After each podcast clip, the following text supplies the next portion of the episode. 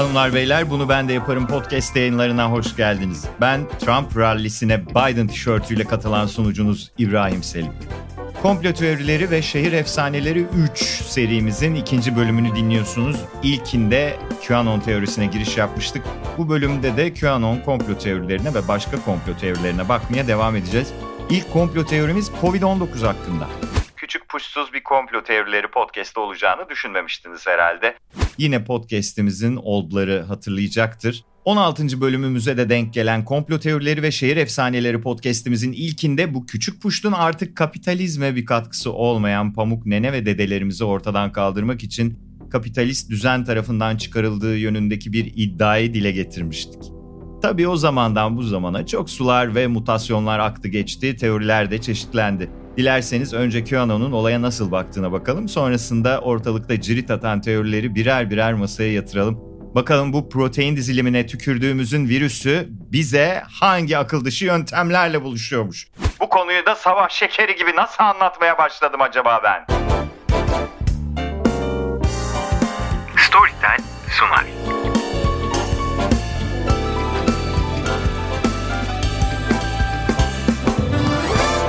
QAnon virüsle ilk karşılaştığında beklenen bir tepki vererek virüsün varlığını reddetmiş.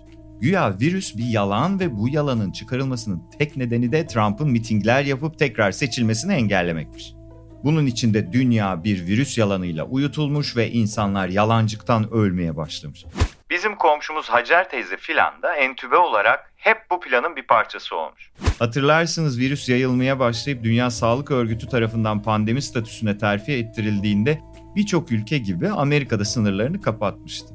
Sınırlar kapanınca bu sefer QAnoncular görüş değiştirip pandeminin muhaliflerin bir oyunu değil de Trump yönetiminin geçtiğimiz podcast'te bahsettiğimiz kabalı tutuklayıp derin devleti dağıtmak için uyguladıkları yeni planları olduğunu iddia etmişler. Pandemi yalanı da bu kabal üyeleri ülke dışına kaçamasın diye ortaya çıkarılmış. Şimdi de planın ikinci adımı olan ülke kapatma gelmiş. Yani sadece bekleyin ve plana güvenin. QAnoncuların şu ilkeli duruşları gerçekten insana ilham veriyor. Yani bizim ülkemizde de verilebilecek çok örnek var ama vermiyoruz, e, devam ediyoruz. Ne diyorduk? Evet sonrasında bakmışlar kimse yakalanmıyor etmiyor ama buna karşılık insanlar çatır çatır ölüyor. O zaman da QAnon influencerları takipçilerine hiç endişelenmemelerini çünkü bunun ruhani bir savaş olduğunu sadece Tanrı'nın hasta olmasını istediği insanların hasta olduğunu söylemeye başlamışlar. Hacer teyze de şansına küssün yani ne yapalım Allah onu seçmiş he mi? Q tüm görüşler ortalığa saçılırken konu hakkında sessizliğini korumuş. Ve ağzını açtığında da ırkçı bir söylemle sağlara dönmüş. Q virüsün Çinlilerin geliştirdiği bir biyosilah olduğunu söylemiş. Çin ve demokratlar aralarında anlaşarak Amerika ekonomisini yok edip Trump'ın tekrar seçilmesini engellemek için anlaşmış. Bu adamlara göre tek dert Trump. Trump gitsin de nasıl giderse gitsin. Sırf bu yüzden Çinliler ve demokratlar dünyadaki herkese acı çektirip hasta edebilir demeye başlamışlar. Tüm dünya ufak nüanslarla sanki birbirinin aynısı olayları deneyimleyip duruyor. İnsanlık olarak ders de almıyoruz. Sürekli aynı yere dönüyoruz bak. Neyse yine ukuleleyi aldık elimize konudan sapıyoruz. Sapmayalım devam edelim. Bu olaylar yaşanırken Fox Radyosu'nda program yapan Todd Starnes hastaneni çek diye bir hashtag başlatmış. Starnes, medyanın demokratlar tarafından satın alındığını aslında pandeminin olmadığını, hastanelerin ne kadar boş olduğunu göstererek kanıtlayabileceklerini söylemiş. Bunun üzerine on binlerce kişi boş hastane otoparklarını çekerek pandeminin aslında olmadığını kanıtlama gayreti içine girişmiş. Yani adama biraz kredi vermek istedik aslında sonuçta Fox'ta falan çalışıyor ama öğrendik ki Fox'tan kovulmuş. Çünkü yapmış olduğu bir programa katılan konuklarından biri demokratların Molok isimli bir şeytana taptığını söylemiş. Bu da onu desteklemiş. Kendisine bol bol akli meleke diliyor, yanaklarından öpüyoruz. Ufak bir dipnot düşelim. Molok eski doğu tanrılarından olup zamanla şeytanlaştırılmıştır. Molok'a kurban edilen hayvanlar ve çocuklar yakılarak kurban edilirmiş. Yani tanrı olarak tapılırken de zaten çok şefkat kumkuması değilmiş. Ama Molok seçimi QAnoncuların pedofil satanik kabal iddialarıyla tutarlı bir tercih olmuş. Dünyada kolektif bir harekete dönüşmüş her oluşum eninde sonunda ticari bir kaygıya düşer. Kaygı da genelde hazır bu kadar insan toplanmışken bunlar nasıl söğüşlenir kaygısıdır. Pandemi aslında baktığınızda milyar dolarlık bir endüstri haline geldi. Herkes bir yerinden bir şeyler satma peşinde. İşte QAnoncu bir kilise olan Genesis 2 isimli bir kilisede bunu fark etmiş olacak ki internet sitesinden MMS isimli bir abuk sabuk ilacı satmaya başlamış. Evet virüse inanılmıyor ama bir virüs varsa da çare bu alın kullanın deniliyor. Hatta bu öyle bir ilaç ki bırakın koronayı HIV dahil her türlü virüsü öldürürken otizmden kansere kadar da her şeye çareymiş. Biz tabii ki sizler için ilacı araştırdık. Fıs fıs şeklinde ağzınıza sıkıyorsunuz. Düzenli kullandığınızda gerçekten de hastalıklara karşı bir koruma sağlıyor ve mevcut hastalıklarınızı da sorun olmaktan çıkartıyor. Neden? Sevgili dinleyenler çünkü ölüyorsunuz. İlacın içinde kloridioksit olarak bilinen bir madde var.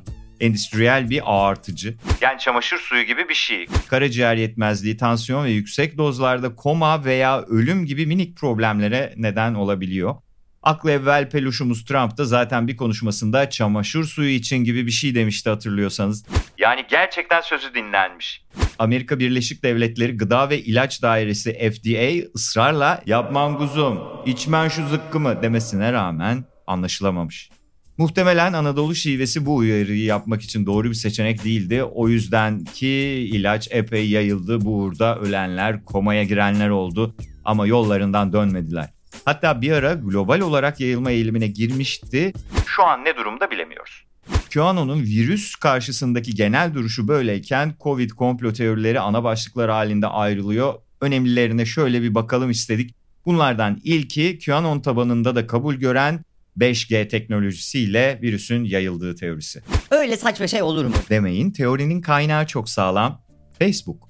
Evet, aile WhatsApp gruplarının ve 55 plus insanların tarafsız ve özgür haber kaynağı olan Facebook'tan yayılmış bir teori. O yüzden mutlaka doğrudur. Teorinin birbirinden raşitik iki bacağı var. İlki 5G'nin insanların bağışıklık sistemini zayıflattığı ve virüse karşı savunmasız hale getirdiği yönünde. İkincisi ise virüsün direkt 5G teknolojisi kullanarak yayıldığı iddiası. Evet, anlayacağınız küçük push her geçen gün bizleri kıskandırmaya devam ediyor. Hepimizden fazla yer gezip hepimizden fazla sosyalleşti. Bunları yaparken kişisel gelişimini de aksatmadı. Sürekli kendini geliştirdi. Bakın şimdi ortalık varyantından ve havasından geçilmiyor. Şimdi de bizden daha iyi bir teknoloji gurusu olduğunu gösterdi. Biz daha 5G teknolojisi de ne acaba derken o çatır çatır bunu kullanarak sağa sola bulaşıyor. Bilim insanları da gariplerin bu konu hakkında uzun uzun neden böyle bir şey olamayacağını anlatmışlar. Ama biz öyle sanıyoruz ki bu teorinin ne birincisini ne de ikincisini sizler için çürütmemize gerek yok. Zaten ufacık da olsa içinizde bir acaba oluştuysa biz o acabayla ne mücadele edebilecek donanıma ne de sabra sahip insanlarız. Uğraşamayız sevgili dinleyenler, e, esenlikler dileriz. Bu arada QAnoncu tayfanın kalbi tabii ki bu teoride atıyor. Öyle sanıyoruz ki QAnon ekibinin aşı, maske ve sosyal mesafe karşıtı olduklarını tekrar hatırlatmamıza gerek yoktur. Hatta en ıslahından French Kiss savunucusu bunlar. Ne kadar yakın o kadar iyi diyorlar. Yani aslında galiba bir ortak noktamız var. French Kiss olunca tabii. Diğer bir teori ise ne yazık ki ülkemizde de epey rağbet gösterilen bir teori. Ortada virüs virüs aslında yok. Tüm bu kepazeliğin nedeni Bill Gates'in tüm insanlara aşı yoluyla çip takmak istemesi. Nasıl tekrar duyunca bir gözlerinizi devirdiniz değil mi? Gerçekten şu teori artık içimize emcükledi bizimle. Eğer teori gerçekse insanın üzerinde bir baskı yaratıyor cidden. İnsan gözünün göremeyeceği küçüklükte bir çipin üretim maliyetini düşünemediğimiz gibi eğer böyle bir maliyete layık görüldüysek şimdiden utandık. O çipin maliyetini çıkarıp izlenilesi bir hayat sunmak için dağlardan mı atlarız, marinara çukuruna mı ineriz ne yaparız bilemiyoruz. Yani izleyeni geçin yaşayanlar için bile gerçekten e, ağır koşullarda yaşadığımızı söyleyebiliriz dünya insanları olarak. Siz yani oturup dünyanın her yerindeki insanları bir düşünün. Nasıl izleyeceksiniz her birini acaba? Ha adam bizi haline şükretmek için izleyecekse o ayrı. Ama bil bizleri bir gün bir şeyler başaracak bu kerata biliyorum ben inancıyla izliyorsa kendisine sevgilerimizi gönderiyoruz. Hayatımızdaki ruh emicilere de sesleniyoruz. Siz bizim kıymetimizi bilmeyin daha. Bak elin bili biliyor işte. Bilin bize inandığı kadar kendimize inansaydık belki de şimdiye biz milleti çipliyorduk. İyi gaza geldik yine sevgili dinleyenler. Eğer böyle bir çip olayı varsa da bizce yapmayın Bil Bey uyaralım sıkılırsınız. Bu teoriyi de QAnon hanesine yazabilirsiniz. Küçük Puşt hakkında diğer bir iddia ise zat ailelerinin laboratuvardan kaçtığı yönünde. Ki bu bize gerçekten epey mantıklı geliyor. Virüsün yarasa yiyen bir Çinliden yayılıp dünyanın anasını ağlatması ne kadar mantıklı. Zaman içerisinde sorguladık aslında. Çünkü sorgulayacak çok sokağa çıkma yasaklarımız ve yalnız gecelerimiz oldu. Pıt, gözümüzden süzülen bir damla yaş e, mikrofonumuza düştü. Sevgili dinleyenler kusura bakmayın. Hüzünlendik biraz.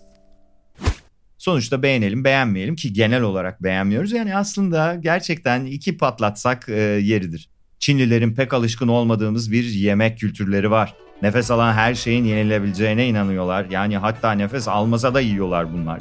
Genel olarak yiyorlar yani sevgili dinleyenler. Gerçekten bu kadar nüfusa gerek var mı? Bakın çekirge yiyecek hale geldik. Dünyaya bir gece vazektomi perileri gelse de şu problem tamamen çözülse. Hıdrellez doğamız belli oldu. Çin'de wet market, Afrika'da bush market denilen bizimse yap manguzum günahtır marketleri diyebileceğimiz vahşi hayvan eti satılan marketlerin tarihi oldukça eskiye dayanıyor. Dondurma imkanı pek olmadığından genelde satın almak istediğiniz hayvanı canlı canlı seçiyorsunuz. Oradaki kasap da alıp hayvanı doğrayarak size veriyor. Yarasadan köpeğe, iguanadan antilopa, timsahtan sıçana kadar aklınıza ne gelirse yiyebiliyorsunuz. Gerçekten Allah kahretsin denilecek genişlikte bir hayvan seçeneği sunuyorlar. Yarasa satışını da sizler için izledik. Yarasa gerçekten tüylü bir hayvanmış. Yakalanan her yarasaya da Brezilya ağdası yapamadıklarından tüylerinden kurtulmak için yarasayı yüksek derece ateşle harlıyorlar. Tamamen tüysüz ve umuyoruz ki artık ölü olan yarasayı alıp kızartıyorlar ya da tarhanayla karıştırıp çorbasını yapıyorlar. Yani bir virüsün yaşayamayacağı sıcaklıklara maruz bırakıyorlarmış. Ama belki malum şahıs yarasasını iyi pişirmedi ya da çiğ yedi bunu bilemeyiz. Sonuçta yarasa yiyecek kadar gözünüz döndüyse çiğ de yiyebilirsiniz. Kim durduracak sizi? Kısaca bu ne ilk yarasa yiyen Çinliydi ne de son olacak. O yüzden pişirmeyle haşlamayla bir şekilde zayıflatılmış bir virüs yerine laboratuvarda incelenen halis mulis saf bir virüsün kaçması bize daha mantıklı geliyor. Wuhan'da iki adet virüs laboratuvarı varmış en büyüğünde çalışan bir laborant hanımefendi yayılan ilk varyantın ellerinde olan Covid varyantlarından hiçbirine ait olmadığını söylemiş. Ama daha küçük olan laboratuvar konu hakkında sessiz kalmış. Biz de küçükken altımıza sıçtığımızda sessiz kalırdık. Artık matematiği siz yapın sevgili dinleyenler. Gerçi Çin, Kore, Rusya gibi 1-2-3 tıp bloğu ülkelerinden sağlıklı bilgi akışı normal zamanda bile yapılamıyor biliyorsunuz. Ketum bunlar. Bizim meselemiz deyip susuyorlar ama cefasını biz çekiyoruz. Belki laboratuvar sayısı daha fazladır. Belki kadının beyanı yalandır ya da küçük olan da yok kardeşim bizde virüs virüs açıklaması yapmıştır. Bizdeki bilgiler de bunlardır. Bilmiyoruz ki yani tam olarak ne olmuş ne bitmiş. Belki de bunlar hiç yaşanmamıştır kim bilir. Diğer bir iddia ise bu virüsün biyolojik bir silah olduğu yönünde. Amerikalılar Çinlileri, Çinliler Amerikalıları bizse hepsini suçluyoruz. Çin'e göre bu virüs 2019 yılında Wuhan'da düzenlenen Dünya Askeri Olimpiyatlarında katılımcı olarak ülkeye giren bir Amerikan askeri personeli tarafından bırakılmış. Amaç Çin nüfusunu kırmakmış. Yani o nüfus kırılır mı Allah aşkına? 1,5 milyar nüfusun neresini kıracaksın? En fazla kalbini kırarsın o da bir işe yaramaz. Biyolojik bir silah olması teorisi de bize mantıklı gelmiyor mu? Vallahi geliyor. Çünkü savaşlar artık öyle dünyanın gözünün içine baka baka bombalarla, tanklarla, tüfeklerle pek yapılmıyor. Daha sinsi ve etkisi büyük şeylerle herkes yolunu bulmaya çalışıyor. Yani olabilir tabii yani neden olmasın. Evet.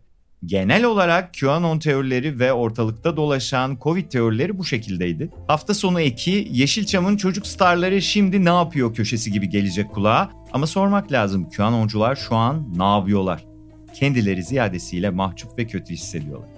Hatta Amerikan mandası şaman arkadaşımız Trump'ın kongre baskınında gözaltına alınanlar için af çıkarmamasına tepki göstererek ihanete uğradıklarını bile söylemiş. Dediği cümleyi tam olarak aktarmak gerekirse Başkanımın çağrısına uydum, bizden yapmamızı istediği şeyi yaptım, tüm vatanseverlerin orada olmasını o istedi demiş. Evet ufak bir tuzluk, hıyar ve koşu hikayesi. Öyle herkesin gazına da gelmemek lazım demek ki sevgili dinleyenler. Sonra böyle manda götü gibi kalırsınız ortada. İkinci podcast'imizi burada noktalıyoruz. Siz de ufak bir ihtiyaç molası verin. Molanız bitince sizleri üçüncü ve son podcast'imize bekliyor olacağız. Övdük.